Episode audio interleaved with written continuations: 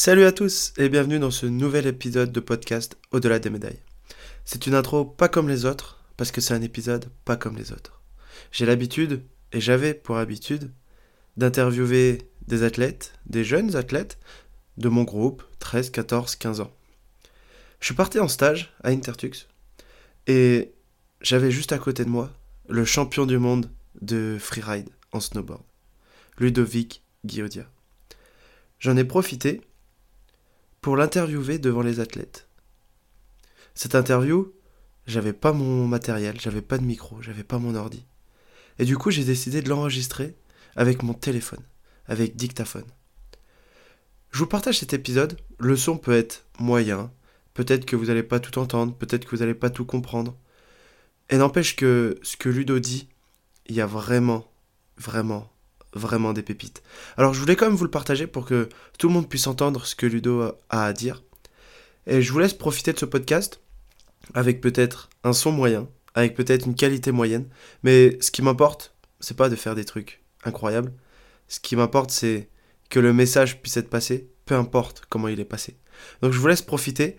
J'avais besoin de vous faire ce, ce message pour que vous puissiez comprendre ce qui s'est passé et que vous puissiez comprendre pour quelles raisons tout n'est pas parfait. Je vous laisse avec mon intro habituel et profitez bien. À bientôt. Salut et bienvenue sur Au-delà des médailles, le podcast pour que les athlètes puissent s'exprimer librement et parler de leurs émotions. Ici, tu auras une discussion hors du commun qui, je l'espère, t'inspirera. Je me suis toujours demandé comment vivaient les champions avant même d'en être un. Je suis Théo, entraîneur de ski alpin et coach mental. Mon métier me permet de côtoyer au quotidien des jeunes athlètes. Dans ce podcast, tu pourras écouter le début de leur grande histoire. Ils te partageront leurs émotions, leurs moments de vie marquants et toutes les anecdotes qu'ils veulent bien te raconter. Ce podcast, c'est une discussion avec un athlète. Au-delà des médailles, c'est parti. Pourquoi avec Ludo Parce que Ludo est champion du monde. Ah bon? Ouais, rien que ça. Euh, du coup, voilà, euh, installez-vous bien, parce que du coup, on va parler surtout entre nous. Ça va être un peu en mode euh, interview, c'est pas grave si vous ne nous voyez pas. Si vous voulez nous voir, bah, il reste une chaise dispo ici parce que Ludo il va rester par terre. Donc si vous voulez prendre une chaise, vous pouvez. Et puis, euh, et puis voilà, ça marche? Pendant que je commence l'interview, euh, vous pouvez réfléchir à des questions parce qu'à la fin, euh, Ludo pourra essayer de répondre à, à certaines questions que vous avez. Iban t'en posait tout à l'heure dans, le- dans les cabines. Peut-être qu'il y en a d'autres qui ont des questions à poser à Ludo et je pense que ce serait le moment. Euh, ok C'est tout bon? Ouais Ouais. Bah, parfait. Bah, du coup, Ludo, on va commencer. Du coup, est-ce que tu pourrais, pour que tout le monde sache un peu euh, qui tu es, d'où tu viens, raconter un peu ton palmarès depuis que tu es tout petit? Eh ben, je suis, euh, je suis né à Villars, j'ai attaqué le, par le hockey sur glace et j'ai un papa qui est moniteur de ski.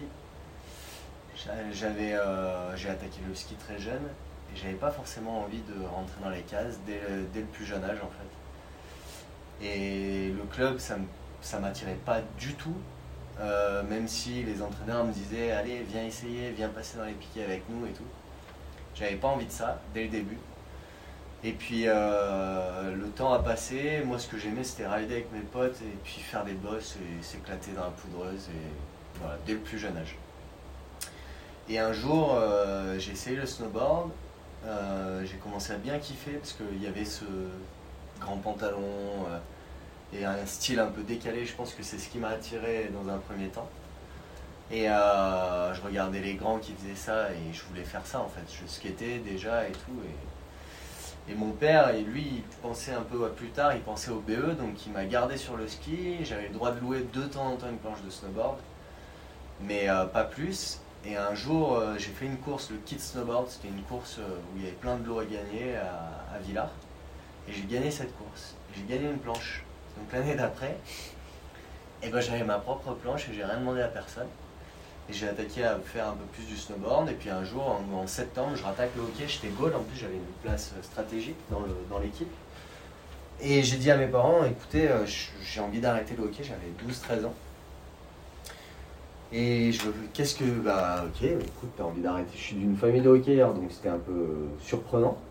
qu'est-ce que tu as envie de faire? Et ben, j'ai envie de faire du snowboard.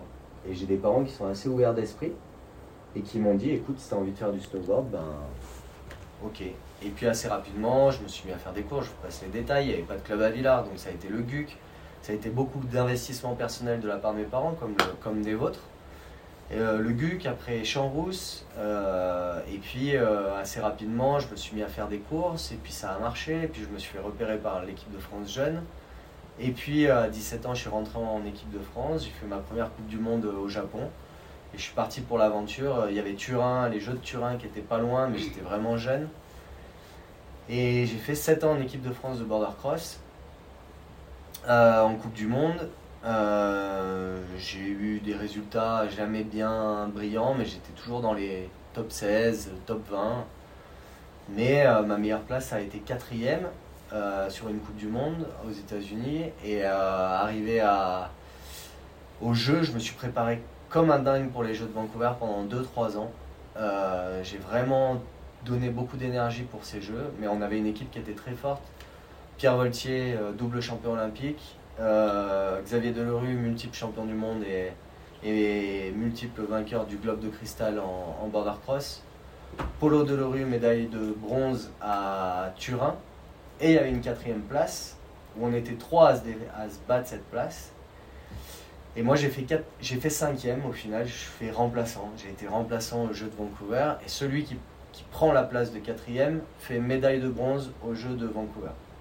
Donc pour vous dire le niveau qu'il y avait dans cette... Euh, sauf que j'ai loupé ma place à, pas grand-chose. Je vais fermer parce que je Et, euh,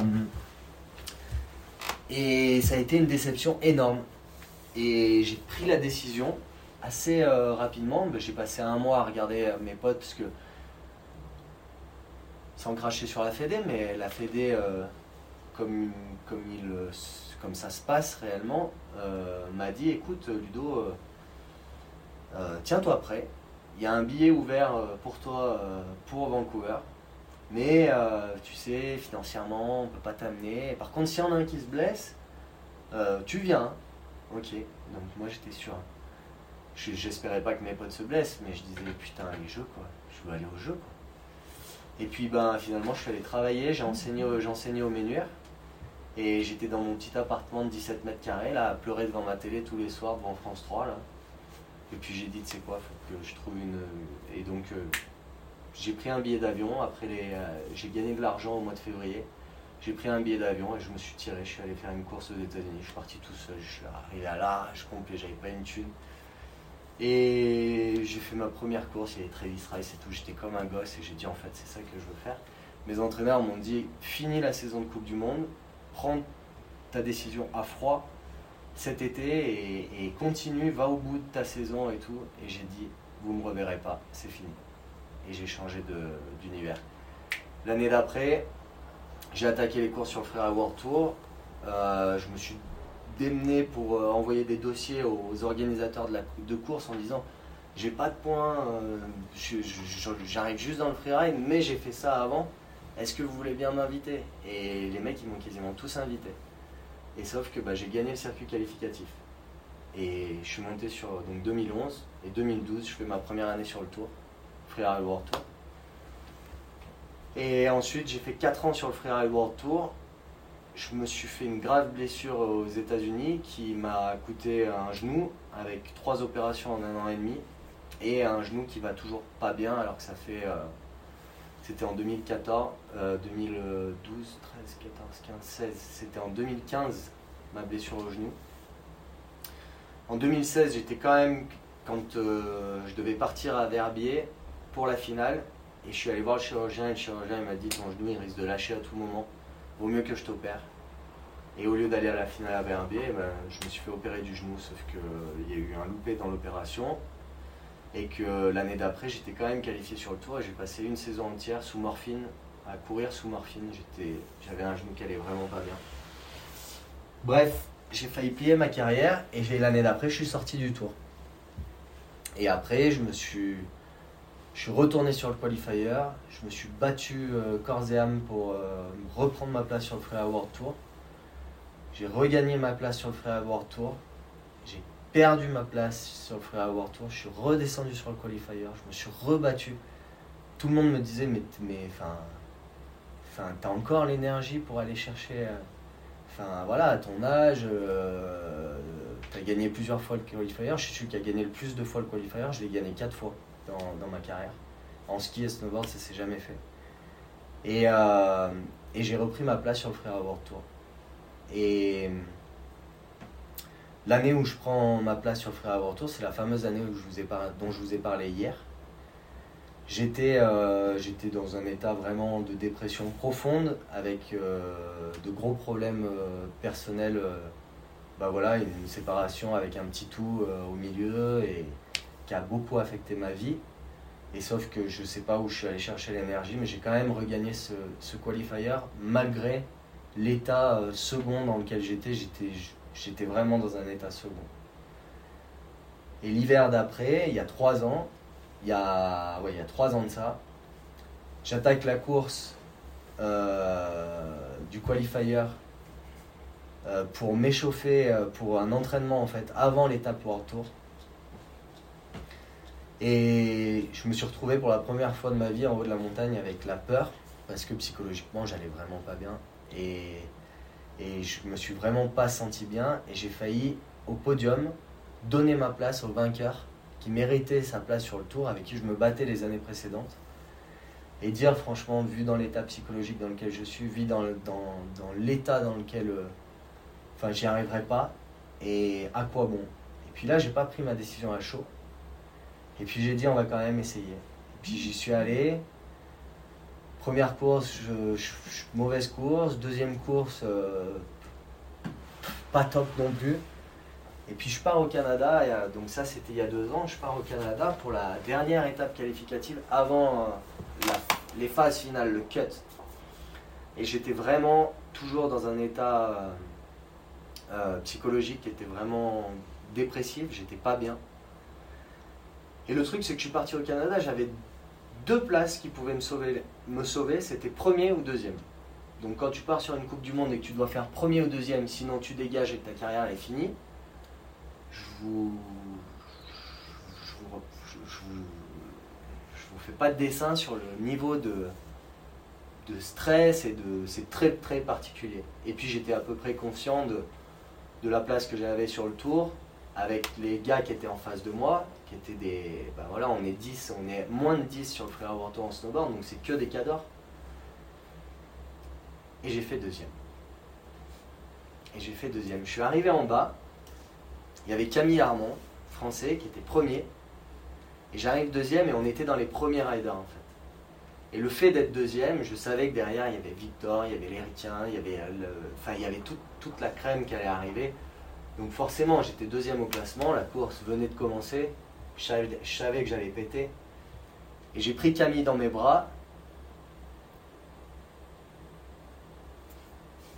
Et, et je l'ai serré dans mes bras et je lui ai dit putain mec, ça me fait tellement plaisir d'avoir partagé ce moment de carrière avec toi et Oh, ça fait bizarre. Et je dis, euh, je lui dis, euh, l'histoire s'arrête ici pour moi et, et, et va au bout, va chercher ce titre de champion du monde. Il était, il était en, en lice pour le titre et je suis resté deuxième de cette course. Et, et donc, euh, je me suis qualifié pour la finale. Euh, je, je crois que je reclaque une troisième. Je fais troisième à Fiberbrunn en Autriche. Et je vais à Verbier. Verbier, je dis, j'avais plus plus de chance d'avoir le titre. Pas de chance d'avoir le titre, mais je voulais gagner Verbier. C'était mon rêve de gosse. Je dis, putain, allez. Et donc j'ai tout donné. Bon, je tombe deux fois dans mon run. Et puis au final, je me, ça sort. Et donc, euh, je suis requalifié pour l'année dernière, automatiquement. Et, euh, et l'année dernière, eh ben, je fais 4 courses et 4 podiums avec une victoire et je gagne le titre de champion du monde. Aller au bout et lâcher jamais rien. Franchement, c'est euh, enfin, c'est improbable ce qui s'est passé dans ma vie. Et ma vie a, a pas changé parce que j'ai la même vie. Mais malgré tout, j'ai, je suis allé au bout de quelque chose alors que je pensais vraiment avec cette blessure au genou, mettre un terme à ma carrière. Avec ces résultats, euh, mettre, arrêter ma carrière. Et puis c'est ma vie en fait. Et le jour où ça va se tourner, maintenant, et eh ben ça se tournera euh, quand la page aura décidé de se tourner. C'est plus trop entre mes mains. J'espère réellement tout donner pour aller chercher un second titre. Mais si ça s'arrête parce que je fais une saison de merde ou parce que je sais même pas si j'arrêterai ou si je me fais une grosse blessure, je me plie un genou, je, je pense pas que je serai capable de revenir. Mais voilà, aujourd'hui euh, j'en suis là et je suis libéré de, de ces 20 ans de carrière à jamais, jamais, vraiment avoir excellé, mais toujours avoir été 7 ans en Coupe du Monde. C'est ma huitième année en, sur le Free World Tour. Donc euh, vous imaginez, j'ai 38 ans et j'ai fait 20 euh, ans de carrière. Donc plus de plus d'années en tant que professionnel que, que non professionnel dans ma vie. C'est euh, une, une, belle histoire. Après, on aura chacun la nôtre. Mais euh, le seul message que je veux vous donner aujourd'hui, c'est que ne vous avouez jamais vaincu. Et dans la vie, il y a des périodes de merde, il y a des périodes qui sont difficiles, il y a des périodes qui sont horribles. Vous n'imaginez pas ce que j'ai vécu pendant ces années-là de... Je, je, pensais vraiment ne pas m'en sortir dans ma vie, en fait. Ne pas réussir à, à survivre.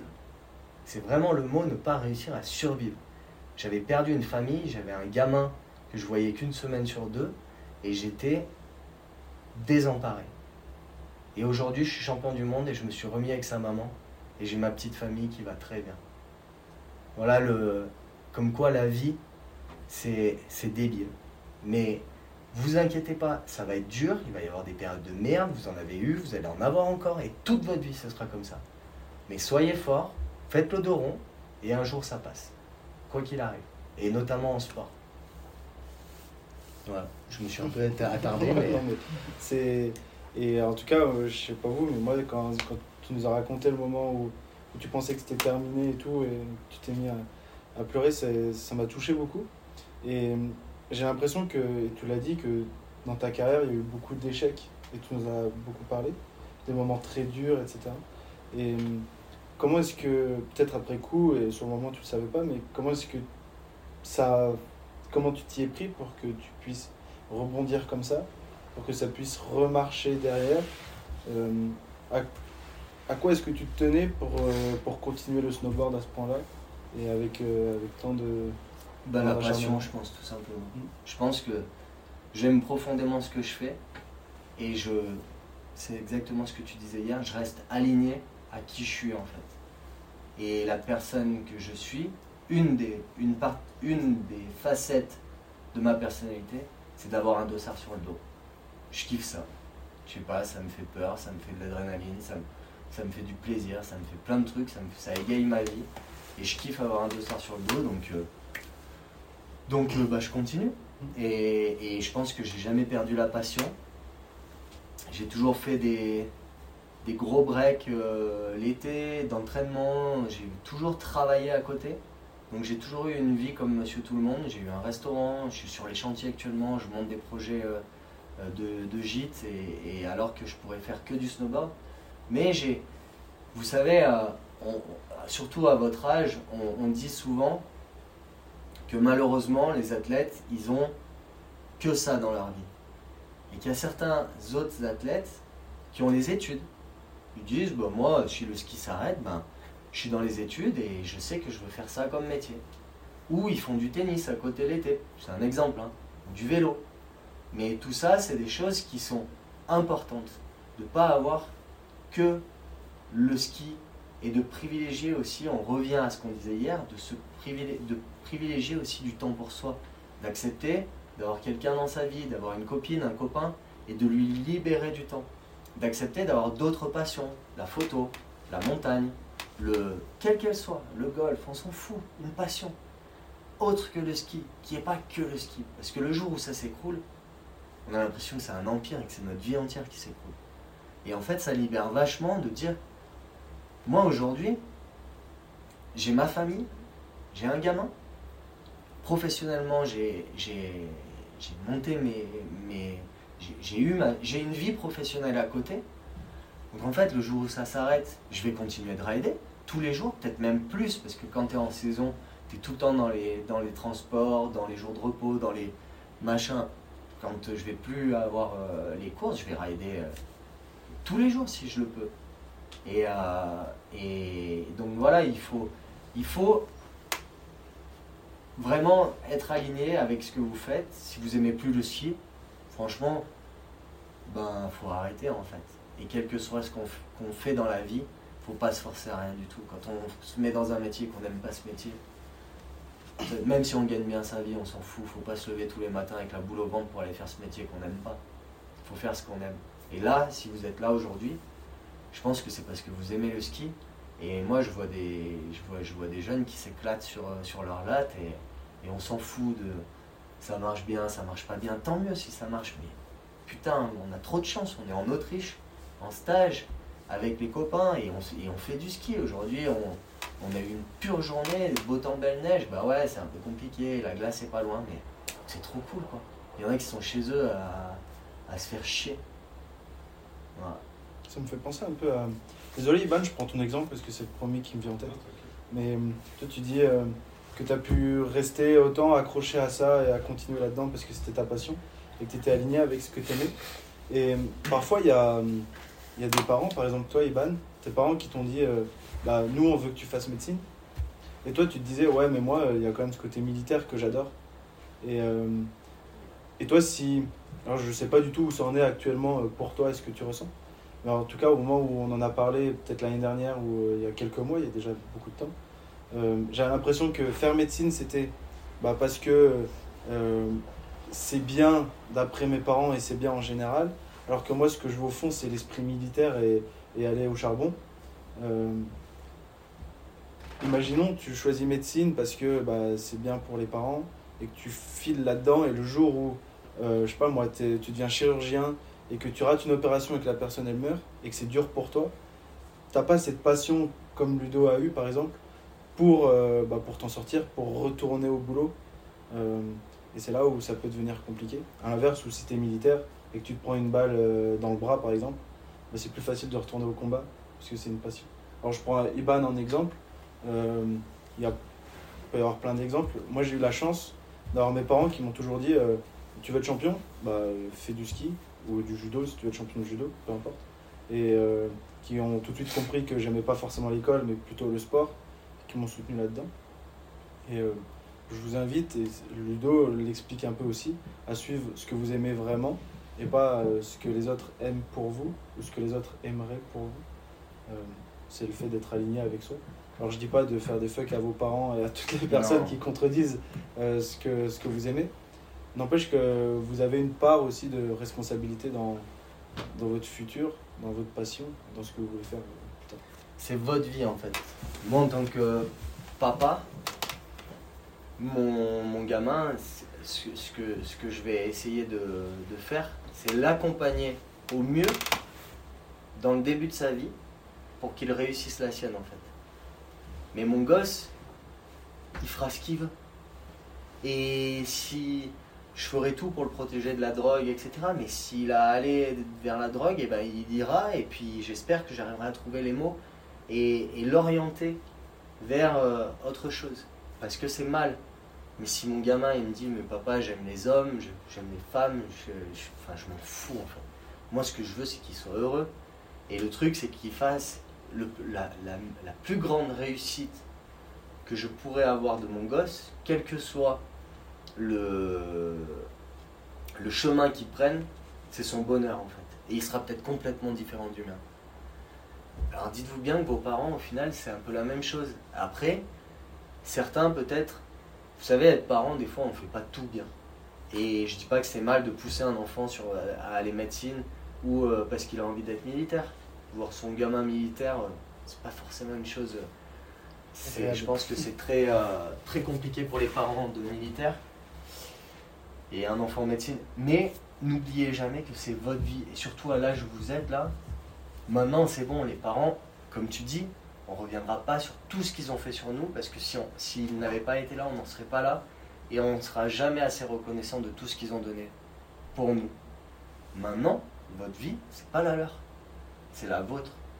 Donc foncez, faites ce que vous aimez, faites les choses bien. Si vous voulez vous défoncer la tronche, sortir tous les soirs, c'est votre choix, vous êtes grand maintenant. Vous faites comme vous voulez. C'est votre vie. Si vous voulez niquer votre vie, vous êtes libre de le faire. Mais vous avez cette liberté. C'est votre vie. Et ça les regarde. Vous êtes encore mineur, mais bientôt, presque plus. Après, c'est sûr qu'il y a cette reconnaissance de dire, avec tout ce que j'ai fait pour toi et tout, certes, ne faites jamais un. Ne, regardez jamais en arrière en disant je, je vous fais un gros fuck, parce que tout ce qu'ils ont fait pour vous, c'est ce qui a construit votre vie. Mais n'oubliez pas que ce que vous êtes en train de construire là aujourd'hui, c'est votre vie à vous. Et allez dans le chemin qui vous, qui vous anime, qui vous fait plaisir, qui vous, qui vous, qui vous attire, qui vous, qui vous fait vibrer en fait. Et votre vie, elle sera trop cool. C'est un, bah ouais, peut-être que papa, il a rêvé de faire médecine et il l'a pas fait, ou, ou il a rêvé d'être champion de ski. Et il me pousse depuis mon plus jeune âge. Mais moi, en fait, je crois que j'ai pas envie d'être champion de ski. Ce que je veux faire, c'est j'aimerais euh, apprendre la guitare et je veux intégrer un groupe de, de, rock parce que moi je veux faire du rock and roll en fait. C'est ça ma vie. Et bah arrêtez le ski, faites du rock les gars. Point. C'est votre vie. Allez au bout de votre chemin et regardez la ligne et, non, et voilà, allez, allez droit sur ce qui, vous, ce, qui vous, ce qui vous anime vraiment. Aussi j'aimerais... Euh, alors tu dis un peu ce que tu veux et ce que tu sens. C'est des, des, exemples, hein. c'est vraiment des exemples. Oui, bien hein. sûr. C'est des exemples. Je dis pas demain il faut tout envoyer chier, arrêter le ski et tout. C'est là on parle de ski, donc je prends l'exemple du ski, mais on peut prendre sur euh, sur la bouffe, sur euh, sur les, études, les métiers. C'est vraiment un exemple. Donc euh, là je vais te poser une question et tu as le droit d'y répondre ou pas et d'aller aussi loin que tu veux dans, la réponse, mais le moment où tu parlais de tu finis, donc tu partais deuxième, tu arrives en bas, tu es deuxième, et tu te vois euh, bah, déjà arrêter ta carrière et c'est terminé pour toi. Est-ce que tu peux nous dire un peu ce qui s'est passé pour toi à ce moment-là euh, Et bah, on a l'impression d'avoir compris, mais qu'est-ce qui s'est passé pour toi à ce moment-là? Et voilà, si tu peux expliquer un peu les émotions qui s'est passé pour toi, enfin si tu le sens de, le faire. Bah, en fait, je m'y étais, je m'y étais préparé à cette éventualité puisqu'elle était quasi évidente. Donc au final, euh, quand c'est arrivé, eh ben, j'étais content de mon run, parce que j'avais fait un beau run. Mais, euh, mais voilà, je suis arrivé en bas, je dis bah voilà, il se passe ce qui, ce, que, ce qui était prévu en fait. Et au final, j'ai eu le down de la déception et de dire que bah, c'est fini quoi. Je quitte la famille du Frère World Tour et je sais pas si je la retrouverai un jour. Et 25 minutes plus tard, le, le up qui a. Enfin. Ça a été, ça a été ouf quoi. C'était quoi les. Quand il y a eu le up, c'était quoi les, les sensations euh, euh, liées à ça, l'émotion? Par exemple, moi je, je, me rappelle du plus gros up que j'ai eu dans ma vie, j'avais l'impression pendant trois jours d'être comme sur un nuage, je ne pouvait rien m'arriver du tout. Euh, toi, comment tu décrirais ça? Ben, Le up, il a été un peu squeezé par la. C'est une, une période de la saison qui est très compliquée. Mm. Parce qu'en fait, tu as ceux qui passent et ceux qui sortent. Et moi, en l'occurrence, j'ai sorti euh, Victor Delerue, mm. qui euh, s'attendait pas du tout à sortir. Et euh, au final, je vais le voir et tout. Et il me dit Putain, bravo Ludo, mais tu m'as sorti quoi. Et je dis Mais non, c'est pas possible. Il me dit Si, si, ma femme elle vient de me faire un message, tu m'as sorti. Et je dis Putain, et donc au final je venais de sortir un de mes potes, tu vois, donc ça a été un peu, un peu mitigé. C'est marrant parce que tu dis c'est toi qui l'as sorti, alors que bah, c'est pas que toi. Non. C'est ta performance et c'est aussi la sienne. Oui, et puis la celle des autres. Au final, c'est le classement, mais en gros, le, le, moi j'étais gardé les 5 premiers, j'étais 6. Mm. Et je passe, euh, je passe 4 au classement et, et lui sort, sort 6. Quoi. Donc, euh, Là, le premier à sortir, c'était lui, et, celui qui n'était pas dedans, qui est rentré, le seul, c'était moi. Donc c'est pour ça le. Ouais. Euh, et, le... et, le... down, euh, il a duré 25 minutes. Euh, si tu te sens, comment, dans quel état tu es? Est-ce que tu t'es mis, par exemple, au calme, à écouter de la musique? Est-ce que tu étais plutôt à profiter une dernière fois de, de l'événement? Profiter de l'événement, ouais. Et voilà, de toute façon, on était plusieurs dans le même panier. hein. Mm. Malheureusement, euh, pour vous donner un ordre d'idée, enfin, ils prennent la moitié en fait. T'as la moitié des riders, euh, t'as 60 riders à peu près, filles, garçons, ski, snowboard alignés euh, en début de saison, et il y en a à peine euh, 25 qui, euh, qui passent le cut pour l'année d'après et, et la finale. Et avant de commencer la course, tu savais qu'il fallait faire un ou deux, et du coup il y avait beaucoup de, stress, de pression, c'est ce que tu nous disais. Comment tu l'as abordé ça? Euh, Moi je me rappelle un jour, euh, c'était un peu, un peu pareil que toi, alors je me compare pas à toi et au niveau dans lequel tu étais, mais c'était les écureuils d'or. Et euh, en gros, si je marquais aucun point, il fallait dans les 30 premiers, et si je marquais aucun point, ma carrière de skieur s'arrêtait là. J'étais U16-2, donc il n'y en a pas là, mais j'étais U16-2. Moi, j'avais déjà comme objectif d'être champion olympique. Et je fais ma première manche, j'enfourche, je sors. Et du coup, il restait uniquement la deuxième manche. C'était ma dernière chance pour que je puisse continuer le ski. Et si je marquais, si je rentrais pas dans les 30, c'était fini le ski, euh, c'était terminé. Et au départ de cette, de cette manche-là, je ne me rappelle plus vraiment comment j'étais, mais je sais que j'ai gagné cette manche alors que j'avais marqué 0 points depuis le début de l'année.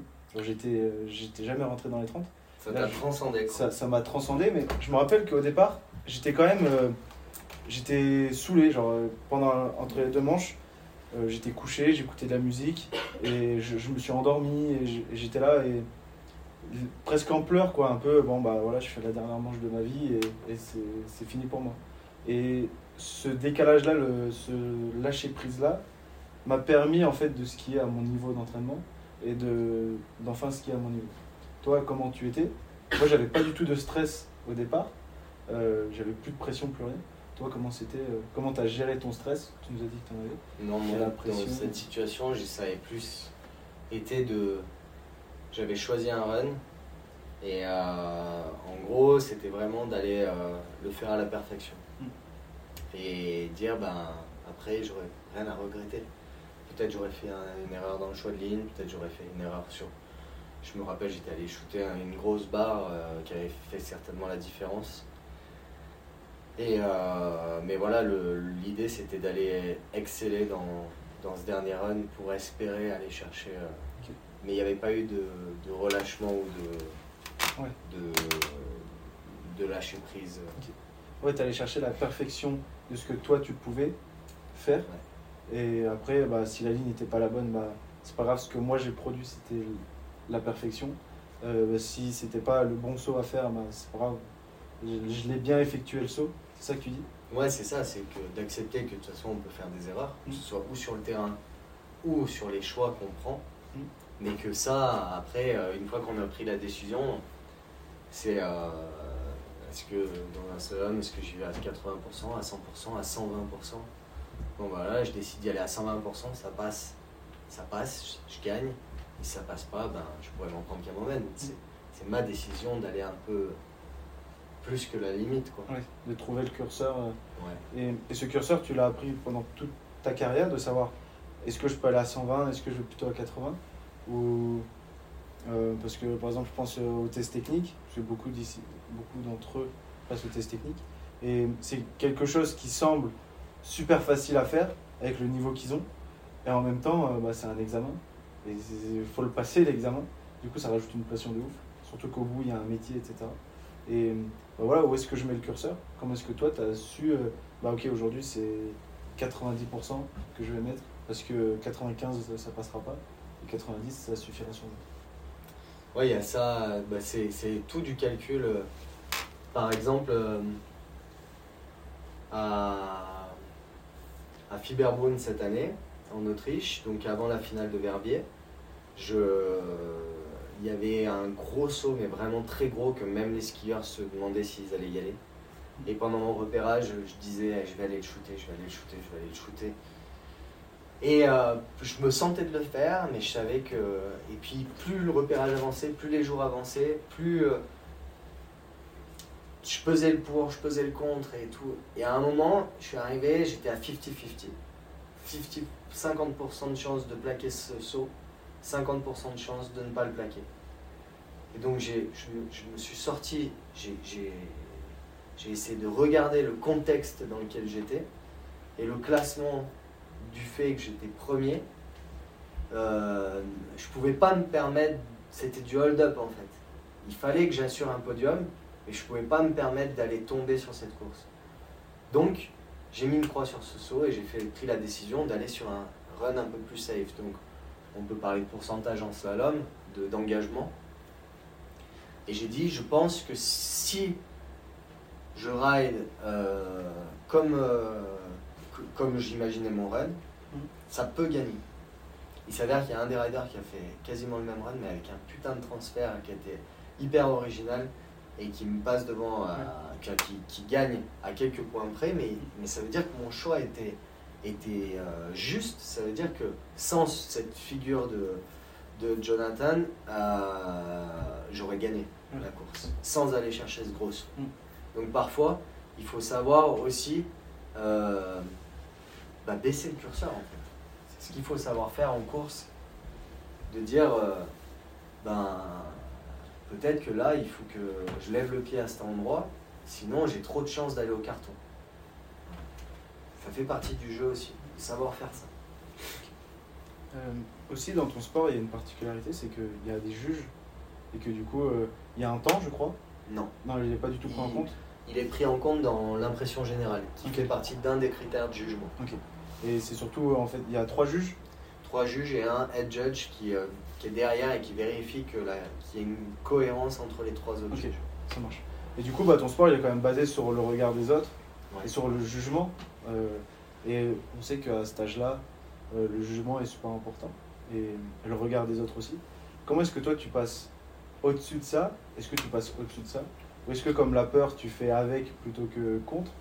Et comment est-ce que ça t'impacte dans ta discipline de se dire, bah, j'ai beau faire le plus beau run de ma vie, euh, si le regard des juges ne leur convient pas, euh, bah, ça passera pas.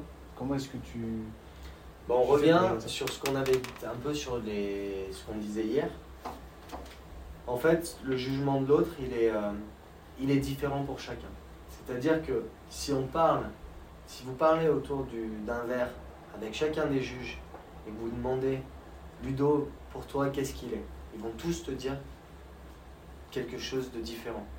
Pour moi, euh, j'aime pas, j'aime pas son style de ride parce que pas assez de freestyle, parce que machin, mais c'est un gars qui juge, qui a été euh, juge en Coupe du Monde de Big Air, et lui, son affect, il sort du freestyle, il arrive dans le freeride, il va avoir plutôt tendance à scorer le freestyle. C'est des exemples hein, que je donne.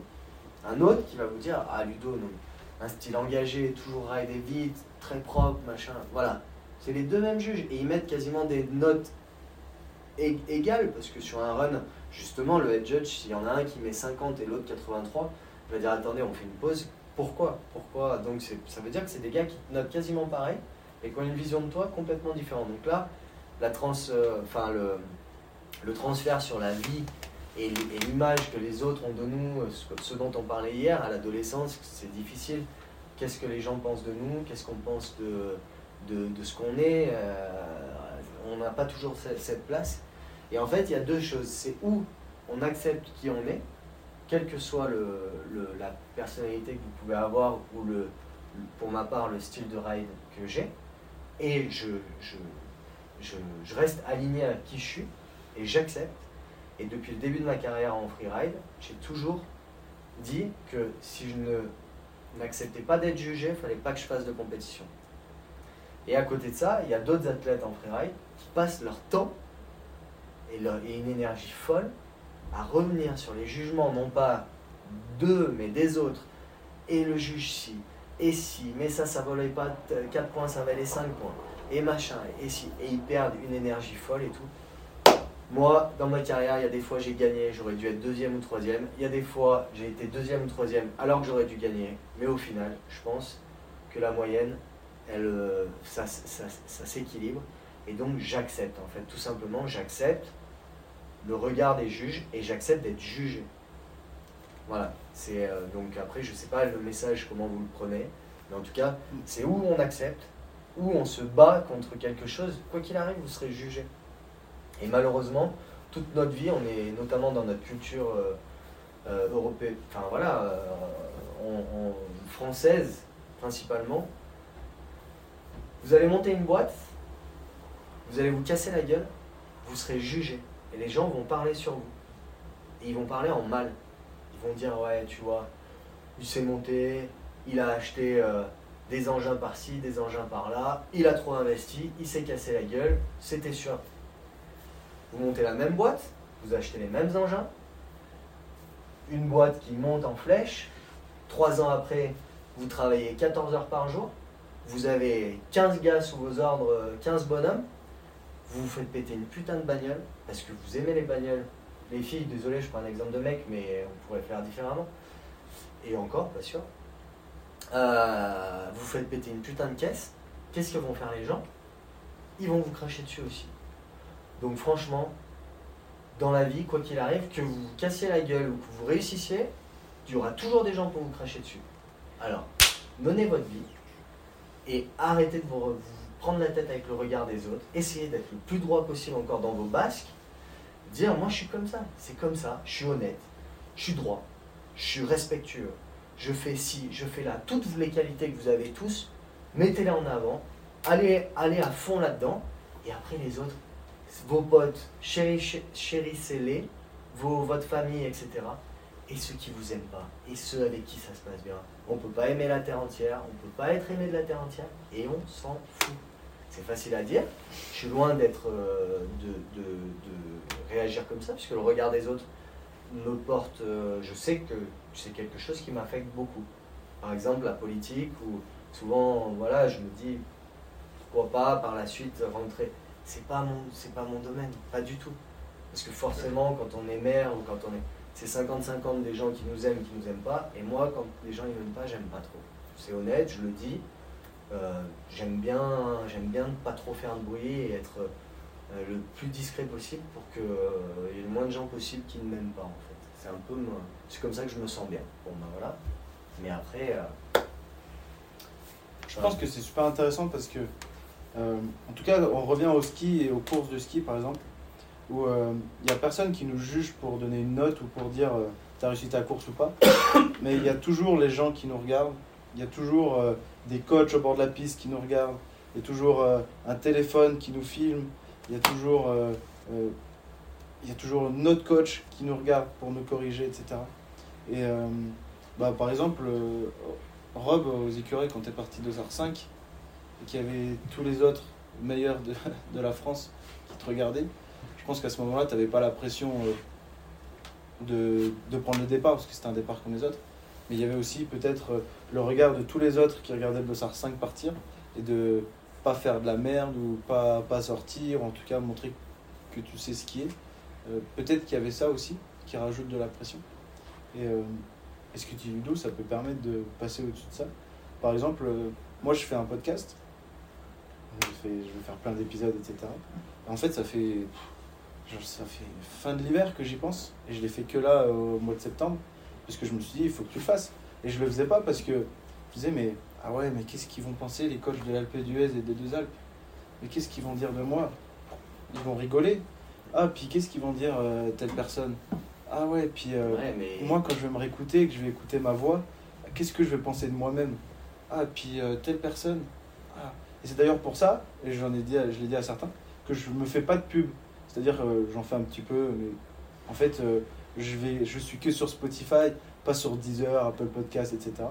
Parce qu'une partie de moi a peur un peu bah, du, monde en général et que je veux que ça reste entre les gens que je connaisse parce que ça me rassure. Euh, ouais, mais peut-être que si tu te jetais à l'eau, déjà t'as pas pensé à tous les gens qui disent mm. putain c'est trop bien ce qu'il fait, c'est une super idée, etc. Mm. Et si tu te jetais à, l'eau peut-être un peu plus, bah, tu serais peut-être agréablement surpris de, de, je sais pas sur quelle tournure ça peut prendre, mais d'aller toucher. Euh, et au final, c'est sûr que c'est se mettre en danger, mais dans la vie, euh, c'est comme, euh, c'est comme dans, dans, En fait, que ce soit en sport, en business, en, enfin dans, dans tout plein de domaines, si on ne se met pas un minimum en danger, on réussit pas. C'est euh, des gars qui réussissent et qui deviennent euh, millionnaires euh, grâce au business sans avoir pris de risque et en ayant eu des grosses cacahuètes, il n'y en a pas beaucoup. C'est, il faut prendre des risques. Et au final, ben ouais, peut-être si tu restes à dire ouais, mais on sait pas, et vas-y, qu'est-ce que tu t'en fous? Et puis de toute façon, il y a plein de gens qui vont penser que c'est super ce que tu fais, c'est certain. Et, peut-être. euh, euh, Peut-être euh, 80-20%. L'équilibre, il est peut-être pas 50-50. Il est Mm. peut-être, il y aura peut-être 20% de mecs qui vont cracher sur ta gueule. Mais de toute façon, tu aurais fait autre chose, ils auraient craché sur ta Ouais. gueule aussi. Et puis 80, il y aura peut-être 20% de neutres et 60% euh, qui vont dire mais c'est trop bien. Et puis nous, euh, peut-être qu'on peut faire ça avec nos jeunes et tout. On sait. Ouais, non, mais c'est sûr. C'est sûr. Ouais, Polo. Moi, euh, passe un truc, c'est euh, quand t'es arrivé au club, t'as amené la préparation mentale. Mm. T'étais le premier dans la région. Mm. Euh, Dans le monde, carrément. Ouais, après, je sais pas, je connais pas les autres régions, mais c'était le, le premier du circuit régional. Et, euh, et aujourd'hui, bah, regarde, Lance, il fait un putain de post Insta pour dire euh, préparation mentale. Et c'est la Bleudienne aussi qui en fait, du coup, maintenant, je crois, Ouais. ce que vous avez dit. Et alors qu'au début, tu vois, Lance, au lycée, tous les gentils nous disaient Ouais, on de ta fiole, Mm. Faites pas de sport, euh, Ouais. vous avez parlé quoi de vos peurs, tout ça. Et je trouve que bah, du coup, ça, c'est une belle leçon, genre en mode. Euh, T'arrives avec un truc nouveau et au final, euh, bah, la moitié de la région se retrouve en faire. Parce qu'ils trouvent ça hyper intéressant et que Ouais. ça aboutit à quelque chose de, de hyper constructif. c'est clair. Et puis, et puis même s'il se plante, si euh, essayez de, de le ramener à vous sur un projet que vous avez ou, un, ou euh, des, des ambitions ou autre, même si on se plante, est-ce que c'est grave? Est-ce qu'on n'a pas le droit de se tromper C'est euh, au final, ça va regarder qui? Dites-vous bien, enfin, il faut aussi dédramatiser sur, euh, sur notre vie et libérer un peu le truc, c'est que euh, qui qu'on soit, euh, à part Usain Bolt, Michael Jackson, Kylian Mbappé. euh, et encore Kylian Mbappé dans certains pays, euh, bah, tout le monde le connaît. Il n'y a, y a- il y a que quelques. Elvis Presley. Elvis Presley, tu vas en Chine, tu vas en France, tu vas en Afrique, tout le monde connaît Elvis Presley. Mis à part ces gens-là, Babacar aussi, tout le monde. ces quelques gens-là, dans 100 ans, personne ne se souviendra de personne. Donc au final, notre petite vie qui a l'air si importante, eh ben, elle n'est pas si euh, extraordinaire que ça. Et on est juste des, micro-particules de, grains de sable dans, l'univers, dans l'existence humaine. Donc libérez-vous, franchement, quand vous avez envie de faire des trucs, faites-les. Si vous les faites mal et que vous vous plantez, c'est pas grave. Si vous les faites bien, tant mieux. Si vous les faites bien, on se souviendra pas de vous. Et si vous les faites mal, on se souviendra pas de vous non plus. Et moi, euh, même si j'ai été champion du monde, euh, les petits- alors la un exemple hyper concret, je vais voir euh, il y a deux jours euh, le team avec euh, les entraîneurs que je connaissais, avec qui j'ai couru, et de le, le team back-to-back Isola. Il y avait 15 gamins, tous en snowboard, hein, tous en snowboard. J'arrive dans le groupe et les, les entraîneurs ils disent Vous savez qui c'est ça? Il n'y en a pas un qui a su dire qui j'étais. Alors pour vous dire, même champion du monde de snowboard de l'année, avec des gamins qui sont passionnés de snowboard, qui sont sur un glacier à l'automne, ils savent même pas qui je suis. Alors franchement, c'est tout le monde s'en carre l'oignon de nous en fait. Non mais franchement, tout le monde s'en. Donc on a l'impression que la terre entière nous regarde, mais tout le monde s'en fout. Donc vivons et éclatons-nous et il faut se libérer de plein de choses. Je pense que c'est vraiment, c'est vraiment quelque chose où ça peut faire souffler et ça peut en fait euh, kiffer la vie. Demain, enfin je ne veux pas parler de demain, mais la vie elle peut s'arrêter d'un jour, euh, d'un jour à l'autre. Euh, voilà, on, on sait que euh, on peut avoir un accident à n'importe quel moment. On sort de chez soi, il y a le toit en neige qui nous tombe sur la gueule, on meurt.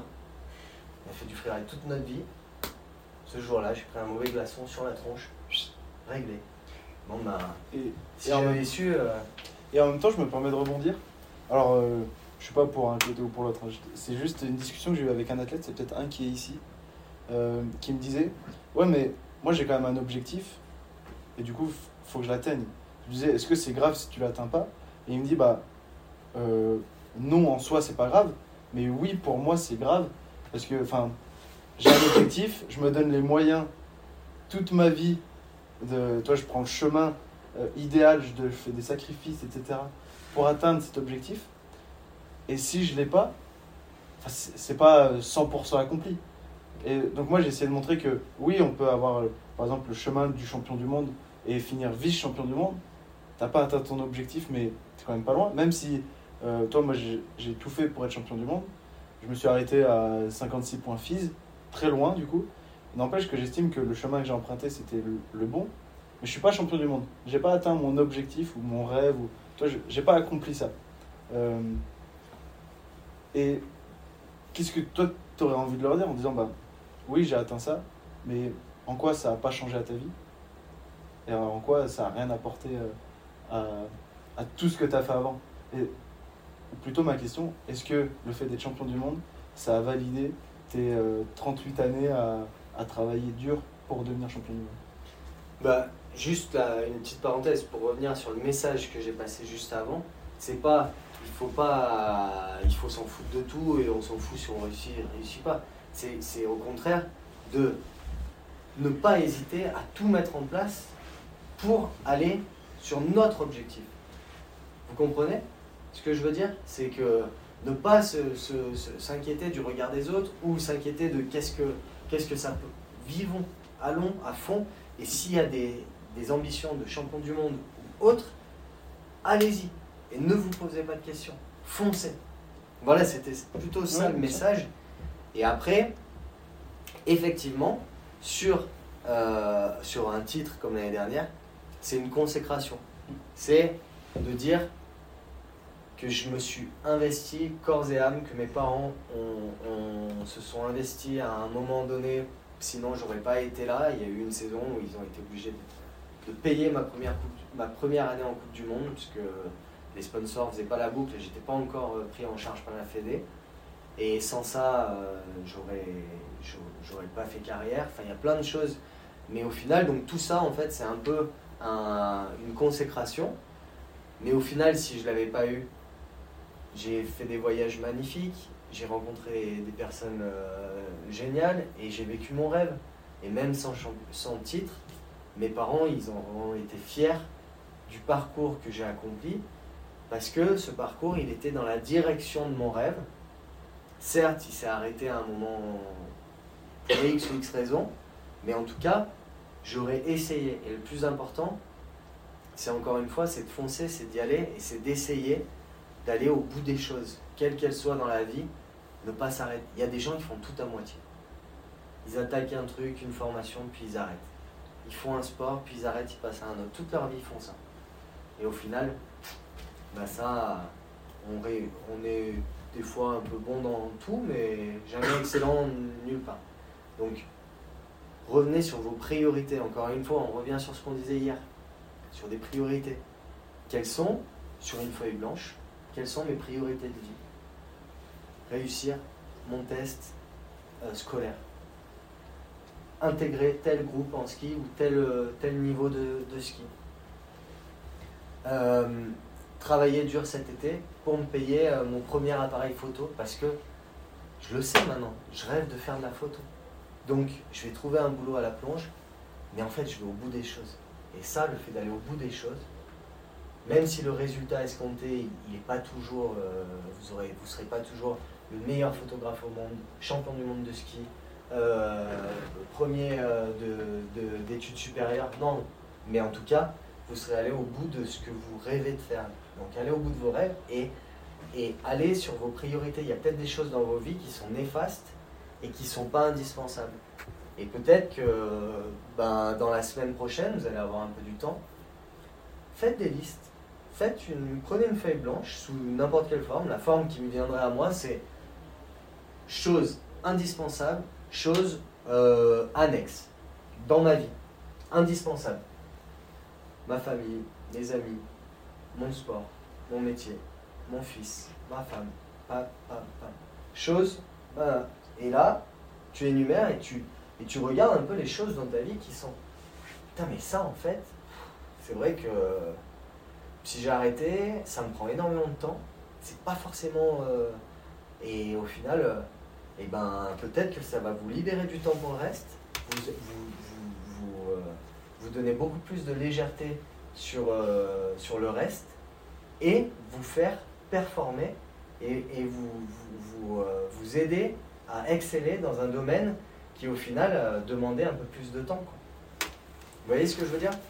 Un exemple concret, quand j'ai arrêté mes études, j'étais sur les chantiers, j'étais prof à l'ENSA, j'étais en carrière de snowboard, j'étais moniteur ESF, j'étais... euh,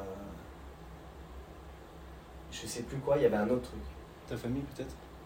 Euh, non, pas encore. Il y avait un autre truc, mais j'avais cette volonté de créer une famille, mais j'ai. Et j'ai acheté un resto. Et au bout d'un moment, là, c'était, c'était indispensable. Il a fallu faire des choix. Donc, qu'est-ce que le resto? Ensuite, il y, avait, euh, il y a eu le snowboard, le resto, le snowboard, et assez rapidement, tout le reste s'est effacé parce qu'il y a eu la famille qui est venue, cette envie de construire une famille. Et un jour, c'était, j'étais serein en fait, parce que j'ai pris la décision que les trois axes de ma vie, c'était mon resto, ma carrière, ma famille. Point final. Le reste, on oublie. J'ai appelé l'ENSA, j'ai dit j'adore ce que je fais, mais je peux plus suivre les formations, ne serait-ce que cinq semaines dans l'hiver. Le SF, je leur ai dit maintenant il faut vraiment plus compter sur moi parce que ben je, je vais me consacrer euh, un peu plus à ma carrière. Et un jour, j'ai pris la décision de vendre mon resto parce que les deux axes principaux de ma vie, c'était je voulais consacrer les dernières années qui me restent entièrement me consacrer à ma carrière pour espérer un jour aller au bout de mes rêves et m'occuper de ma famille et de mon gamin que je venais d'avoir. Donc j'ai vendu mon resto.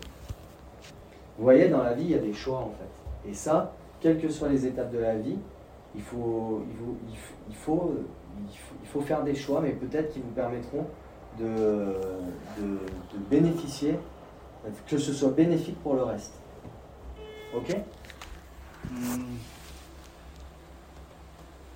Je sais pas trop quoi dire. Euh, J'aurais envie de parler un peu de peur, mais on en a parlé hier. On a parlé aussi un peu d'échec. Euh, la motivation, dans ce que tu dis, on n'a pas l'impression que tu as eu une baisse de motivation. En tout cas, qu'il y ait des fois où tu te dises, euh, euh, bah, c'est plus ça que j'ai envie de faire. Euh, Est-ce que tu as eu des fois des grosses baisses de motivation Ou juste des fois des journées ponctuelles où tu disais, oh, aujourd'hui, j'ai pas envie d'aller rider? Et comment tu gérais les moments, si tu en as eu, où tu n'avais vraiment pas envie pendant longtemps? Ben, j'ai de la chance, c'est très rare, je m'entraîne seul. Physiquement, j'arrive à aller à la salle sans personne qui me met un coup de pied aux fesses. Donc ça, c'est vraiment, ça fait partie aussi de... j'ai de la chance, quoi, de, jamais avoir perdu cette motive. Et en fait, euh, c'est vraiment, je pense que c'est parce que je suis un rêveur. J'avais ce rêve d'aller au bout d'aller au bout de, de ce truc que je suis allé chercher l'année dernière. Et au final, euh, c'est ça qui me motivait, c'était l'objectif. Mais après, peut-être que vous, vous fonctionnez différemment. En tout cas, moi, c'était. Mais ouais, mais n'y a pas de souci, mec. hein. Moi, j'avais personne. hein. J'avais personne qui. Je peux rester affalé dans mon canapé euh, pendant une semaine à l'automne, euh, les périodes où je travaille pas. Si je vais pas à la salle, euh, mes parents, ils sont jamais, jamais, jamais occupés de ma carrière. Ni un mail au sponsor, ni. rien, rien, rien. Mon père, il a il a, ils n'ont jamais suivi, ils m'ont suivi, accompagné, mais la plupart du temps, quand je rentrais de course, ça va, ça s'est bien passé Ouais, ouais, bien passé. Et on passait à autre chose, on n'en parlait même pas. C'était mon truc. Et au final, euh, c'est, euh, je sais pas, j'étais sur quoi juste avant? La motivation. et la motivation, donc euh, je, je l'ai eu. Par contre, des, des moments, ça va vous faire sourire, mais à chaque fois que je monte en haut d'une montagne, je me demande ce que je fous là et pourquoi j'ai pas arrêté depuis longtemps. En fait. Parce que j'ai tellement peur.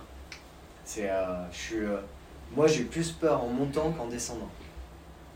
Et il y a des fois, je me fous la frousse tout seul, quoi, puisque je suis là sur ces arêtes, je viens de Biard, moi je suis pas, je suis pas chamoniard, je suis pas, je suis pas grimpeur, je suis pas alpiniste, je suis juste freerider. Mais sauf que quand on me met sur une arête comme ça, pas encordée et que, et que je dois monter au sommet, je me fais caca dessus, quoi. Et bon, bah voilà, mais par contre, quand j'arrive en bas de ma face et que j'ai ridé la face, j'ai pris tant, tellement de plaisir que ça efface la peur que j'ai eue une heure avant. Et donc, euh, ça, ça, ça, ça entretient ma, ma passion, tout simplement. Tu dis que c'est de la chance d'avoir euh, pas perdu ta motivation. Je suis pas vraiment sûr que ce soit de la chance. Euh, je pense que c'est plutôt. tu tu as la motivation et surtout tu sais pour quelle raison tu fais les choses. Même au moment où c'était le plus dur pour toi, euh, tu savais pourquoi en fait tu allais à l'entraînement, pourquoi est-ce que tu allais euh, faire des compétitions, pourquoi est-ce que tu te levais le matin. Je pense que c'est super important. Euh, je pense que là, ici, on a tous connu des journées où on n'avait pas envie de monter. Par exemple, moi ce matin, je me suis levé du lit. Et en plus, je vous l'ai dit, et je, je vous l'ai dit, c'était fait exprès que je vous le dise, j'avais vraiment pas envie d'aller faire du ski. Je, je me suis réveillé, j'ai ouvert les yeux. J'ai fait, j'espère qu'on monte pas. Et que je passe ma journée à l'hôtel. J'avais vraiment pas envie de monter. Et ouais, toi, il y a le Trackmania qui m'appelait plus que le ski. Et je suis arrivé en haut, j'ai vu la neige, j'ai vu le potentiel qu'il y avait. J'ai fait Ah non, en fait, c'est bon, j'ai envie. Et du coup, au moment où je suis arrivé sur la neige, je savais pourquoi en fait j'étais là et pourquoi en fait je faisais ce métier-là. Parce qu'il y a des sensations, parce que il y a vous, parce qu'il y a, il y a un projet, etc. Et que ça me donne vraiment envie. Puis quand tu vois au final la journée qu'on a passée, t'as bien fait de te lever. Exactement. Mais sur le moment où je me suis levé du lit, je me suis pas dit Putain, mais pourquoi je suis à Intertux? Pourquoi je suis là en fait?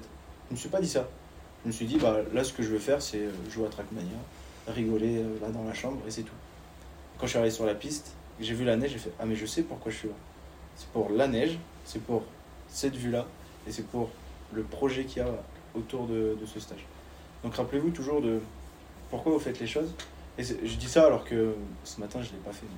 Dans les moments où c'est plus dur, où on n'a pas envie de faire les choses, se rappeler pourquoi est-ce que on doit le faire et pourquoi on s'est dit je dois aller au ski ce matin. Pourquoi je me suis dit ça? Et bah, Ludo, c'était être champion du monde, ou je, je sais pas, c'était peut-être ça? C'était ça? Pourquoi tu allais Bah t'entraîner ouais. tous les matins Mais C'était- c'est ce tout le temps en fait. Matt, avec qui je m'entraîne, euh, c'est mon pote, il vient s'entraîner de temps en temps à la salle avec moi. Et il rigole. Parce que je suis à distraction. Et il sait très bien que si j'ai dit 12, dans ma tête, au bout de la dixième, je dis de toute façon, si c'est douzième tu la passes pas, tu seras jamais champion du monde. Et je me suis dit ça tout l'automne dernier, sur tout ce que je faisais. Développer couché, presse. À chaque fois, les deux dernières, je disais, allez, encore deux. De toute façon, si tu les passes pas, tu seras jamais champion du monde. Voilà, mais je le faisais pour moi, hein. je le faisais pas ni pour un coach, ni pour. euh, Et j'avais vraiment le sentiment profond que si je loupais cette putain de traction, j'aurais pas le titre. C'était, c'était débile, et je vous garantis qu'elle passait. Yes. Euh, du coup, est-ce que vous avez des questions à lui poser?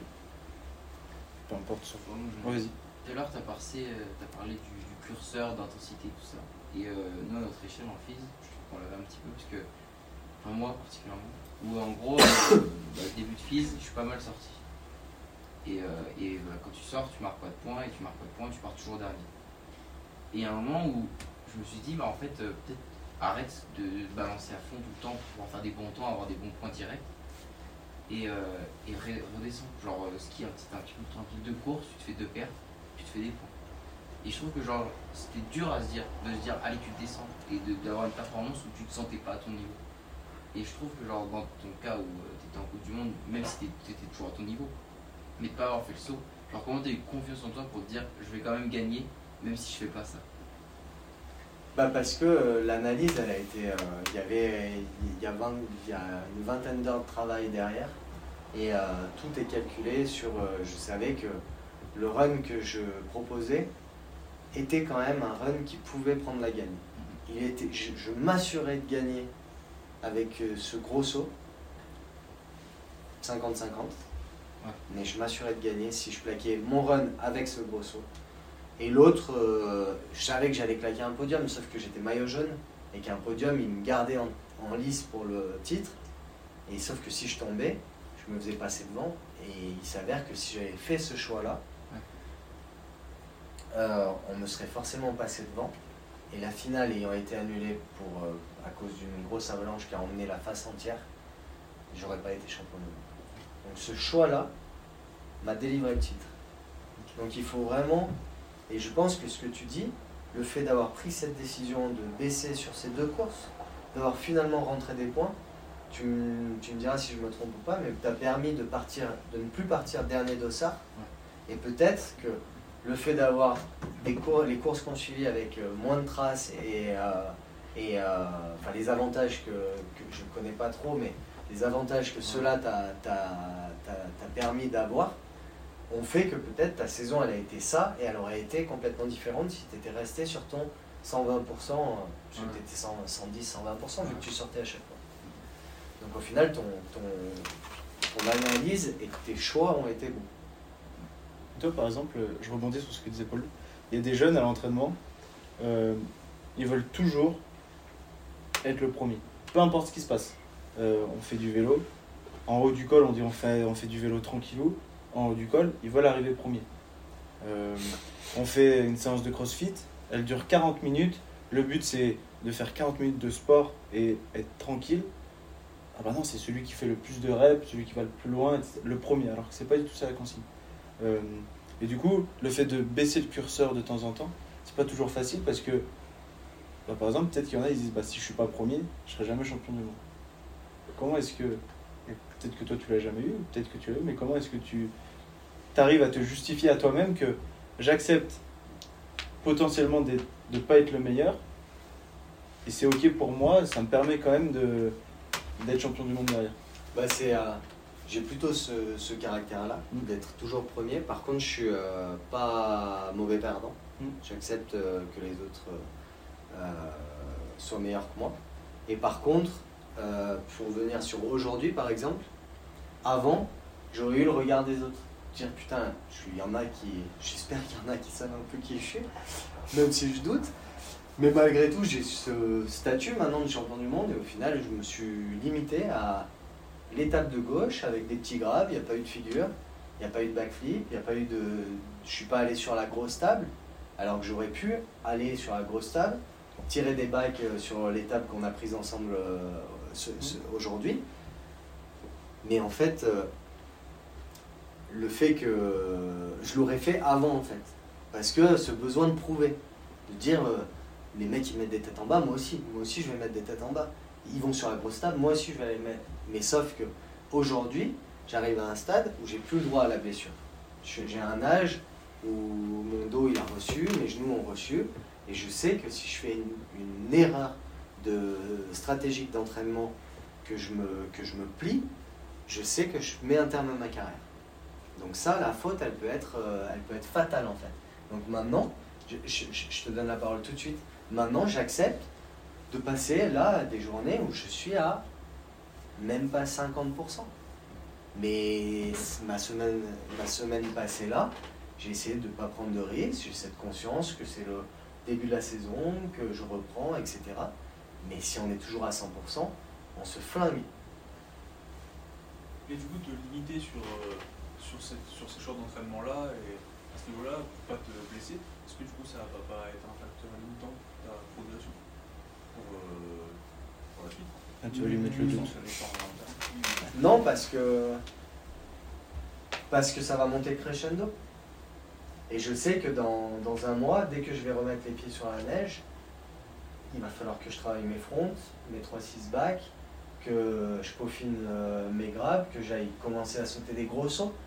Et ça, là, il y a le risque de blessure. Tu vois, j'ai failli me cintrer il y a deux, il y a deux ans euh, sur un backflip à Villars, euh, je prenais une barre, et en fait, je me suis fait un scorpion. euh, j'ai bah voilà, en réception, je, je suis venu faire le scorpion et ça m'a plié le dos et j'ai failli failli me blesser. Mais, mais encore une fois, comme j'ai dit à Rob hier, tu t'es pas blessé en faisant le con dans l'escalier, tu t'es blessé sur une table. On est là en entraînement en Autriche, euh, en entraînement en- avec un groupe frisky.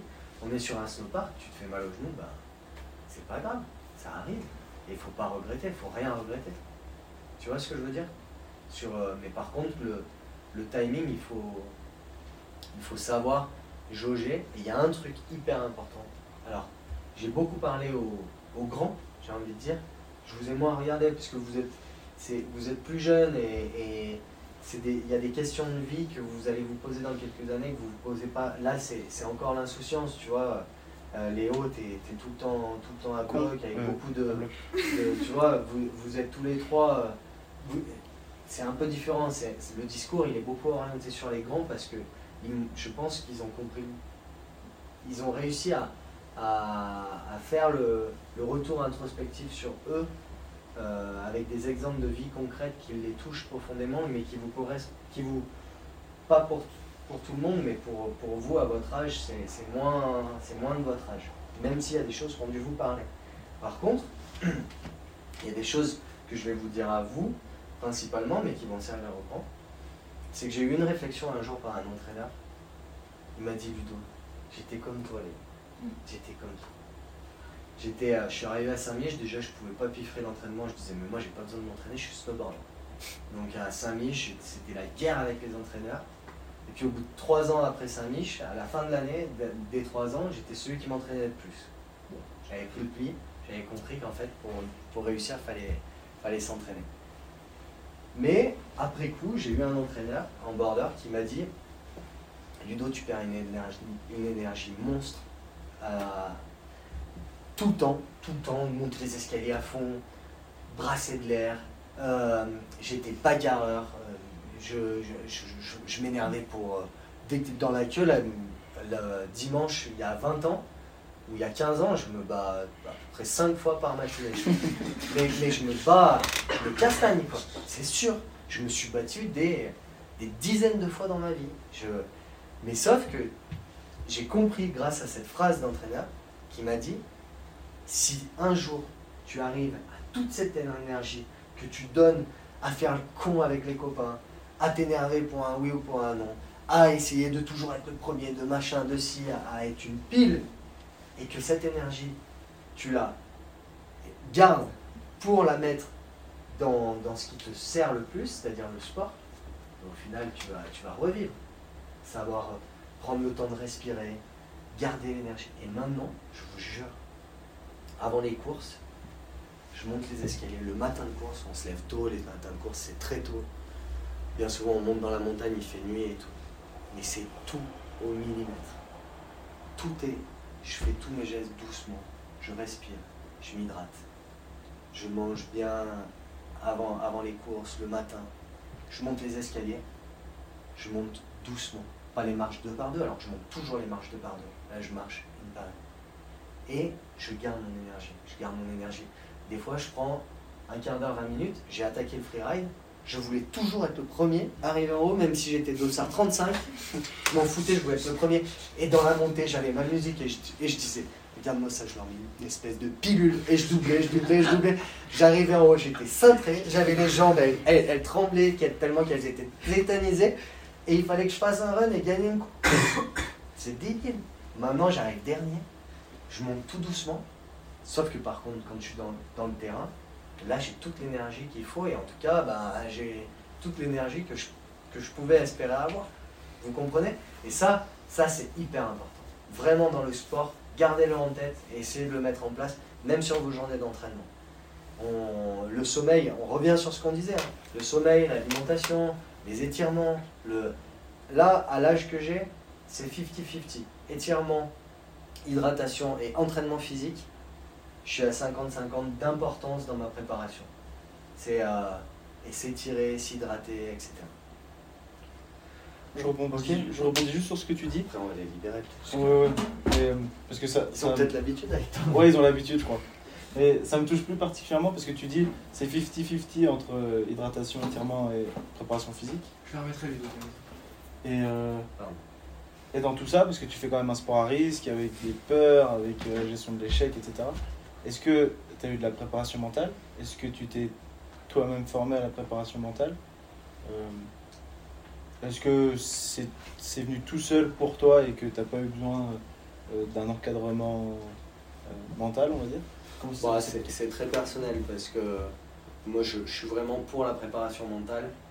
Personnellement, je ne pratique pas, j'ai essayé, mais au final, j'ai peut-être pas trouvé la bonne personne. Mais le, ce, qui est, ce qui- est ressorti sur euh, là-dessus, c'est en fait euh, si la personne ne sait pas ce que je vis, au niveau de ma trouille en fait, et ben je vois pas comment elle peut m'aider. Alors que c'est complètement faux parce qu'il y a plein de, il y a plein de billes pour, euh, pour justement travailler sur ses peurs et tout. Mais je sais pas, j'ai vraiment ce sentiment que quand ça allait pas, pareil, je suis allé voir une psy on m'a dit va voir une psy, j'étais au bout de ma vie, j'a- j'arrivais plus à, vivre clairement et au final, j'ai raconté, j'avais cette nana en face de moi qui connaissait rien à ma vie, qui savait pas. Moi j'avais juste euh, un, chagrin qui était incommensurable à, interne, je voyais pas comment une personne en face de moi pouvait m'aider. Bon, ben, mais c'est très personnel ça. C'est euh, alors que je suis complètement pour euh, des, des thérapies psychologiques, la préparation mentale, parce que ça aide énormément de gens. Il y a plein d'astuces, plein de choses qui font, ne serait-ce que le fait de se, se livrer, de, de parler, de parler de ses peurs à son entraîneur, de parler de ses envies, de ses objectifs, de ses rêves. Tout ça, c'est c'est formidable. Donc voilà, la parenthèse, elle est, elle est pas bonne, puisque... Non, non, mais il n'y a pas de bon ou pas bon. Non, mais Mais voilà. Je trouve ça intéressant ce que tu dis parce que euh, peut-être que t'as pas euh, eu, et tu as dit, j'ai peut-être pas trouvé la bonne personne. Là où Teddy Riner, lui, il a, il a la même préparatrice mentale depuis euh, qu'il a 13 ans. Il a sûrement trouvé la bonne personne. Et est-ce que pas- ça t'aurait aidé euh, d'avoir. euh, alors, moi, je me mets dans ce cas-là, quoi, d'avoir un entraîneur un peu comme moi, prep mental, etc., à qui tu peux parler de tes peurs? Est-ce que. de tes peurs ou autres, hein, stress, objectifs, rêves, etc. Est-ce que tu penses que ça t'aurait apporté quelque chose? Ou le fait de le garder pour toi, au final, euh, bah, ça t'a donné une sorte de force, une sorte de. Hum, Non, je pense qu'il aurait, ça aurait été très bien que j'ai beaucoup. En fait, c'est très difficile en tant qu'entraîneur et je le conçois, mais je pense que j'ai manqué beaucoup de dialogue et que j'étais, j'étais euh, même en équipe de France, on était un, un groupe en fait et il n'y avait pas pas assez d'individualisation. ouais, vraiment de d'aller se centrer sur tel athlète, mais autant techniquement que mentalement. Tu vois, c'était. euh, voilà, je me souviens une année un Suédois qui se dénuque euh, et qui meurt devant nous sur le, sur le border où on était. euh, pff, laisse tomber, donc course annulée. euh, bon, on, on s'est. voilà, ça a été très compliqué et tout, mais au final, t'en parles pas forcément. Et puis la saison continue, et puis tu arrives sur la Coupe du Monde, sauf que t'es gamin et tu. euh, et tu ramasses quoi, tu Ouais. te dis, euh, bah en fait je peux me tuer dans mon sport, machin, et puis au final on n'en a pas vraiment parlé, donc ça c'est hyper important en fait, il faut sortir tout ça, il faut parler. Techniquement, ce que je disais hier au niveau de la glisse et tout, euh, bah voilà, on savait que j'étais pas un glisseur, je faisais 65 kilos, j'étais j'étais agressif sur mes appuis, j'étais techniquement très performant, mais j'étais pas, pas assez libéré et tout. Il n'y a jamais quelqu'un qui m'a dit, bah viens Ludo, viens avec moi, on, prend on prend une journée, on prend le temps qu'il faut. Ce que j'explique, peut-être que tu ne le comprends pas ou que tu le comprends mal. Quand je te dis, quand je vous explique qu'il faut qu'il faut pas aller au pachon, qu'il faut qu'il faut laisser sortir le virage, tu laisses filer ton snowboard, tu laisses aller pied arrière, tu viens vraiment avoir ce feeling de, de, de sensation de semelle qui vient, qui vient glisser. Et la carre, quand je mets sur la carre, ça glisse pas. Donc plus je suis sur la semelle, plus tu, vas glisser. Ta planche, tu vas arriver à la, déformer de telle telle manière qui va faire qu'elle va rester qu'elle va rester au contact tu vas sortir pied arrière tu vas tu vas tu vas tu vas tu vas bénéficier de, l'énergie que tu viens de mettre dans l'amorce de ton virage et tu laisses filer ta planche. Bah ça.